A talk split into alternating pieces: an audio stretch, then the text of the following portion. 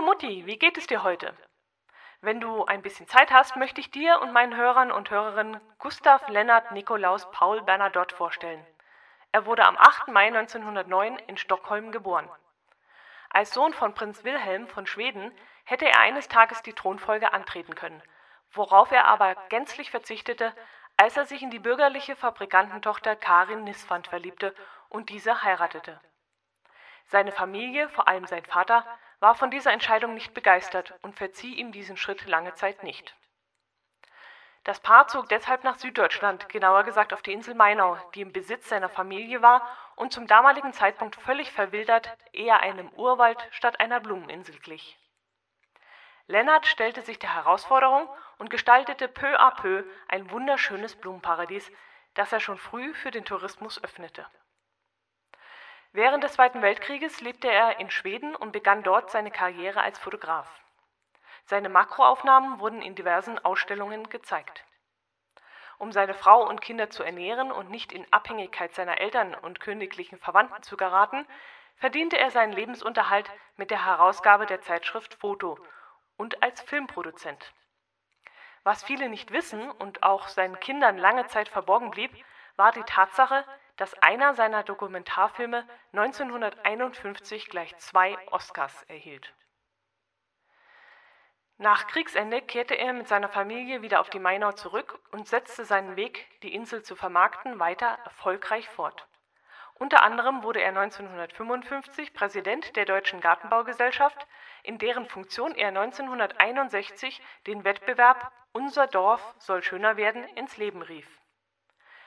Lennart Bernadotte war zweimal verheiratet. Aus der ersten Ehe entstammen vier Kinder, aus der zweiten Ehe fünf.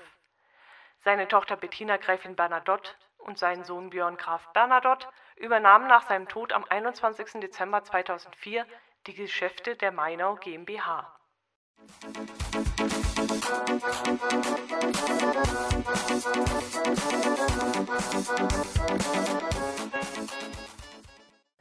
Hallo, liebe Hörerinnen und Hörer.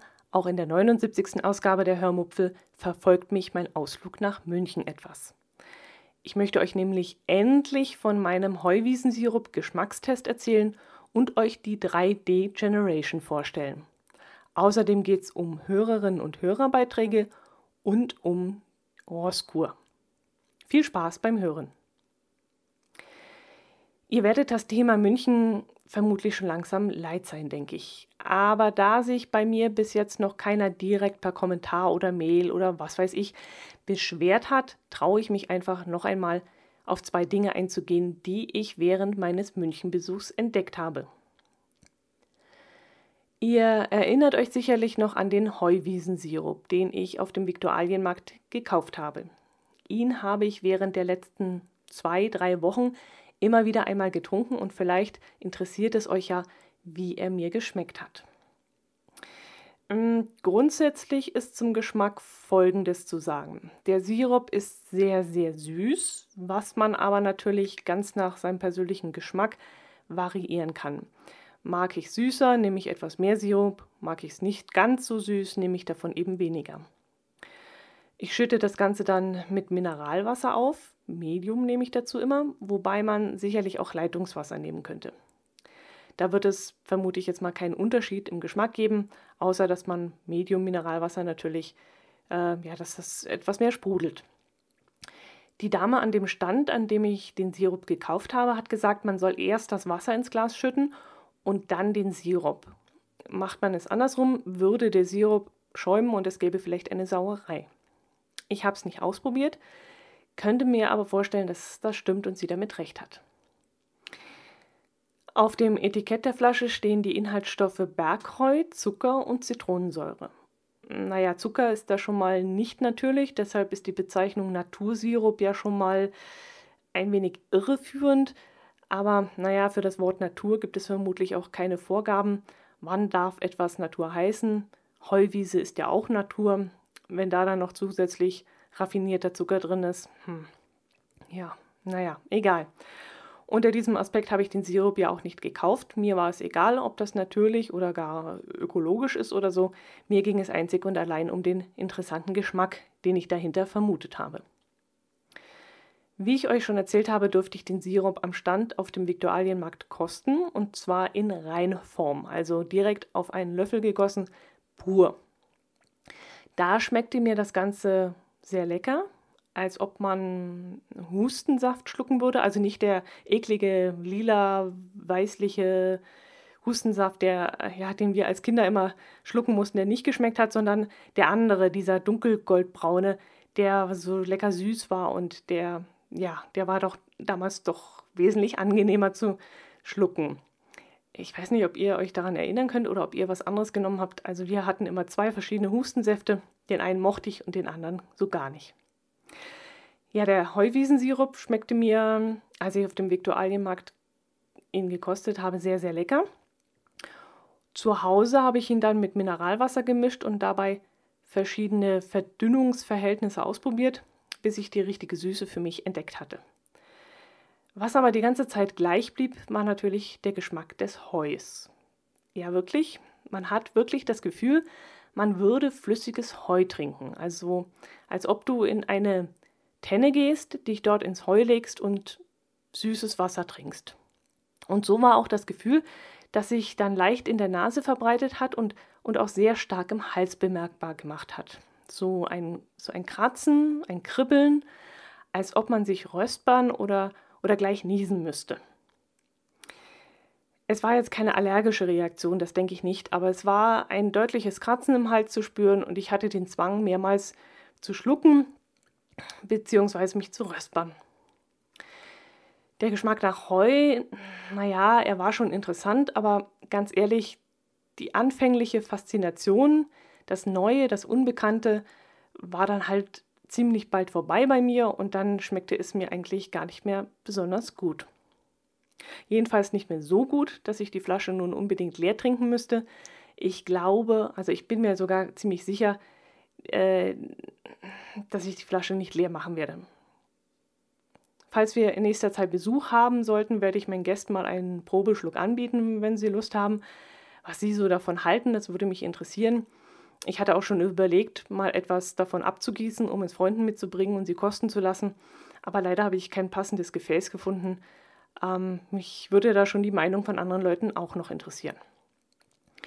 Meine bessere Hälfte meinte, als er es kosten musste, wurde da zwangsverpflichtet, ähm, dass der Sirup irgendwie nach Kräutern schmeckt. Als ich ihm dann sagte, es sei Heum, meinte er nur kurz, stimmt. also da ist mir mein Holunder oder Hugolunder Sirup wesentlich lieber. Ähm, da lohnt sich jede Zuckerkalorie. Bei dem Heuwiesensirup ist mir jede Kalorie zu viel, die ich durch das Trinken desselben zu mir nehme. Nee, also muss ich sagen, schmeckt mir nicht. Jo, jetzt ist es allerdings nicht so, dass ich aus meinen Fehlern lernen würde.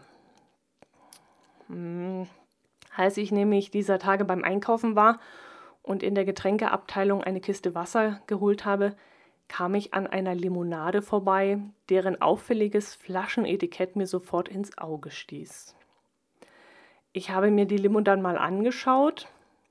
Sie wird von der Privatbrauerei Zöttler aus Rettenberg im Allgäu hergestellt und trägt den etwas seltsamen Namen Heugeuer.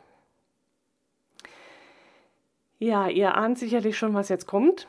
Ich konnte natürlich an dem Zeug nicht vorbeigehen. Wie gesagt, ähm, ich brauche offensichtlich immer zwei Anläufe, um aus meinen Fehlern zu lernen.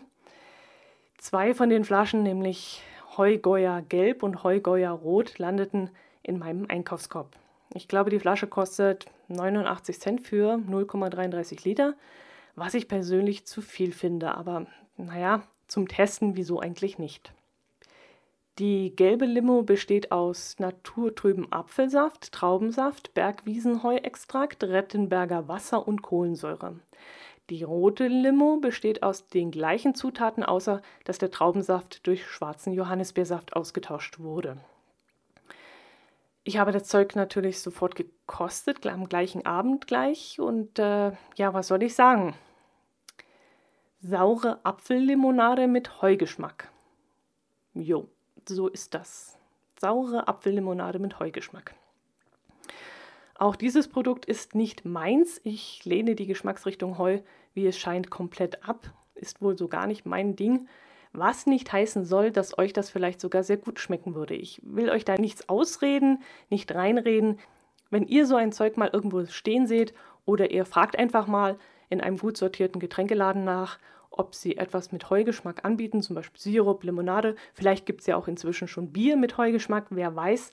Dann probiert es doch einfach mal aus. Und wenn ihr mir dann einen Kommentar schreibt, wie es euch geschmeckt hat, dann würde ich mich natürlich riesig darüber freuen. Oder ihr schickt mir das Ganze als Audiokommentar. Das zweite Ding, was ich in München noch entdeckt habe und heute kurz vorstellen möchte, stand eher unscheinbar in einem kleinen, unansehnlichen Glaskasten direkt in der Fußgängerzone zwischen Marienplatz und Stachus.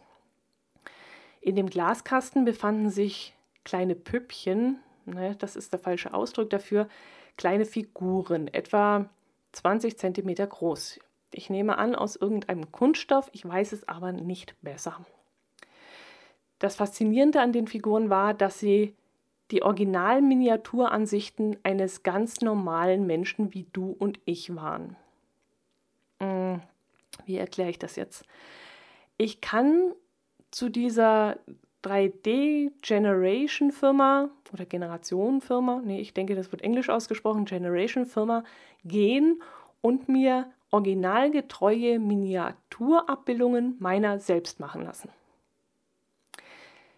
Dazu werde ich fotografiert. Es wird also eine 360-Grad-Aufnahme von mir gemacht und diese dann durch einen speziellen 3D-Drucker ausgedruckt. Das Ganze wird dann noch sauber geschliffen und auch bemalt und dann ist mein Ebenbild auch schon fertig. Schon. Wie viel Aufwand und Arbeit das schlussendlich für die Produzenten macht, weiß ich nicht. Jedenfalls ist das Ganze nicht ganz billig.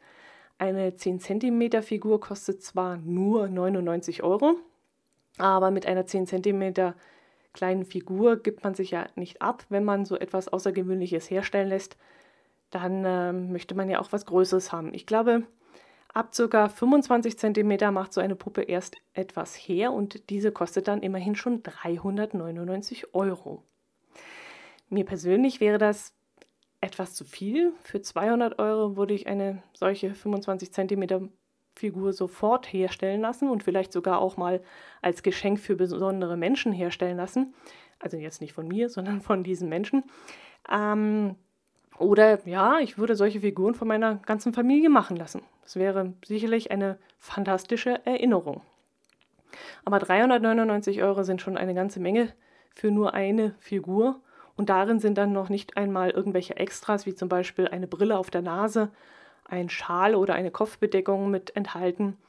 Diese sogenannten Accessoires werden nämlich noch einmal mit rund 50 Euro pro Stück berechnet. Ein Rucksack oder ein Skateboard kosten 75 Euro laut Preisliste und ein Kind auf dem Arm, eine Gitarre in der Hand oder ein Hund kosten satte 100 Euro extra.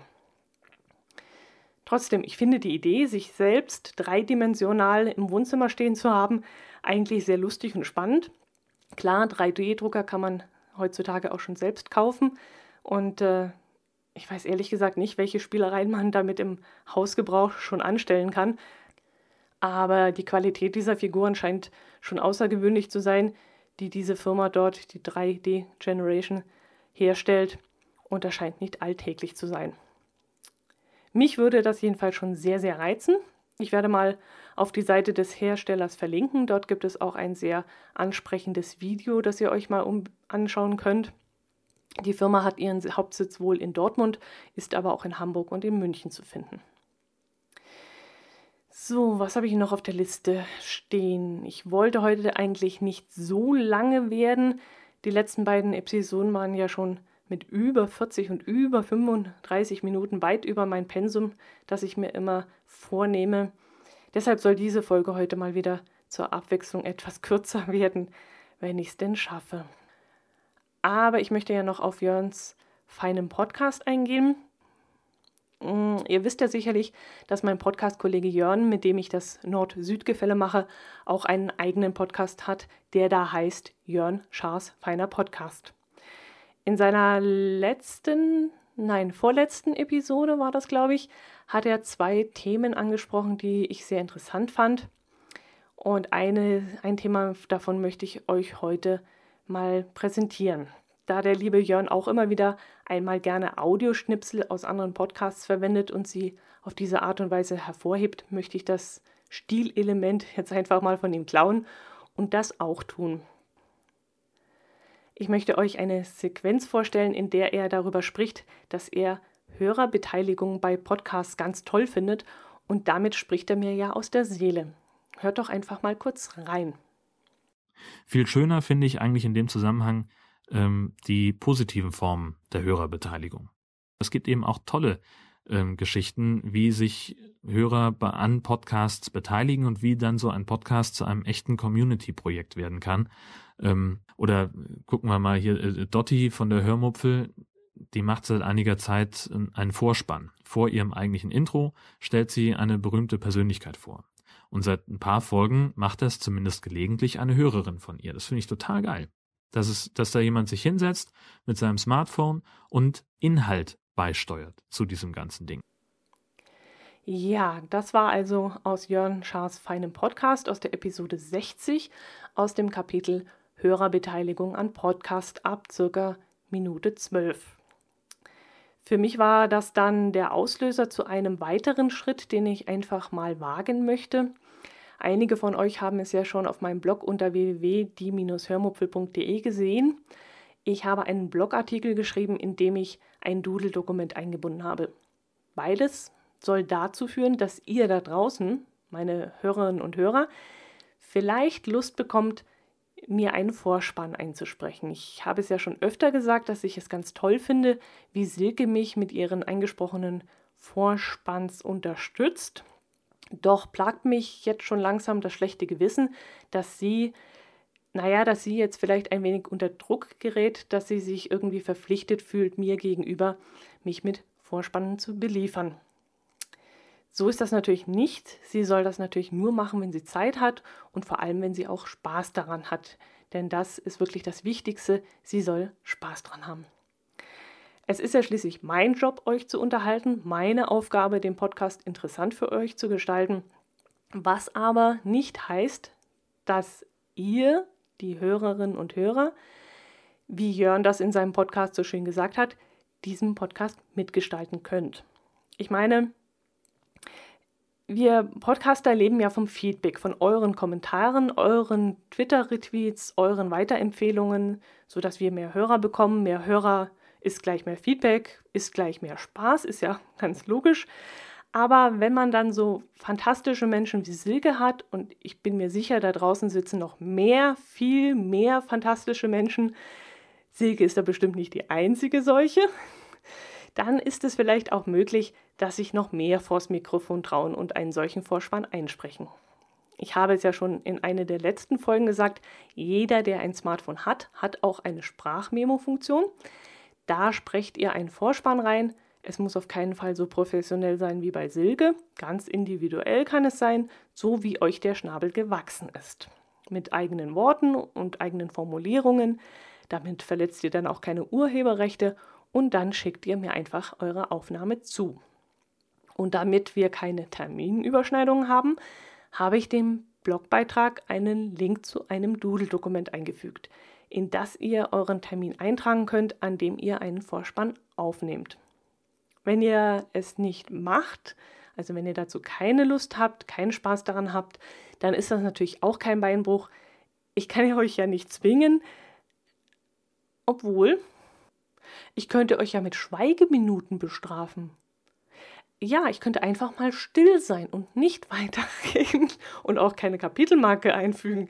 Nein, äh, kennt ihr das, diese Plakatwände oder diese leeren Flächen in den Tageszeitungen, wo dann steht, hier könnte Ihre Werbung stehen? Nein, im Ernst. Schaut mal bei mir im Blog vorbei, fasst euch ein Herz, traut euch. Silke hat es euch ja vorgemacht, sie hat es ja auch geschafft. Und dann freue ich mich über jeden lieben Beitrag von euch. So, das soll es gewesen sein. Jetzt ist genug gebettelt. Habe ich noch ein Thema? Roskur, genau. Wie versprochen möchte ich euch mein Fazit zu dem Allgäu-Krimi Roskur liefern. Ich hatte euch in der letzten Folge ja von dem Krimi erzählt, den ich bis dahin, bis Seite 70, glaube ich, gelesen hatte.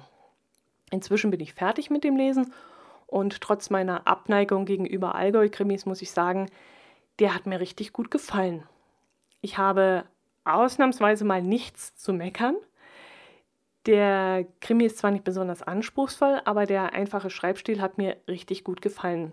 Das Ganze war extrem flüssig zu lesen. Die Ermittlungen klingen für mich auch plausibel und nicht an den Haaren herbeigezogen. Es gibt keine dämlichen Klischees wie den berühmten Kehlspatzen fressenden Kommissar und irgendwelche trottelige Ermittler.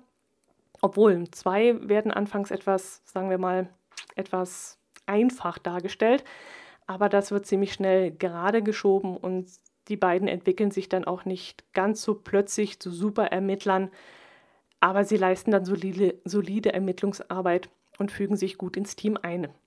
Es gibt da auch keine Ausreißer in dieser Story, keine Superhirne, die den Fall jetzt mit irgendwelchen plötzlichen Eingebungen lösen, sondern das alles klingt sehr, ja, als hätte es Hand und Fuß. Ich kann den Krimi also nur empfehlen. Ähm, leichte Sommerlektüre für den Urlaub, würde ich jetzt mal sagen. Die Urlaubszeit steht ja sowieso vor der Tür. Ob ihr schon mal im Allgäu im Urlaub wart oder es plant irgendwann mal zu tun, das ist eigentlich ganz egal. Die Örtlichkeiten werden nicht spezifisch beschrieben, sondern eher allgemein gehalten, so dass man nicht zwangsläufig ein Faible zum Allgäu haben müsste. Ja, dass die echte Leiche im Lech immer noch nicht aufgetaucht ist, sei nur mal so am Rande erwähnt, für all die, denen ich in der letzten Episode die Geschichte zum echten Lechfall erzählt habe. So, das war's jetzt aber. Ist ja wieder warten doch wieder sehr lang geworden. Ich wünsche euch eine schöne Woche. Hört auch nächste Woche wieder rein. Empfehlt meinen Podcast weiter. Ich würde mich darüber freuen. Empfehlt mich euren Freunden, Bekannten, Kollegen, oder auf eurem Blog oder auf Twitter, Facebook und Konsorten, wo immer ihr es für richtig haltet. Macht es gut, bis zum nächsten Mal. Servus!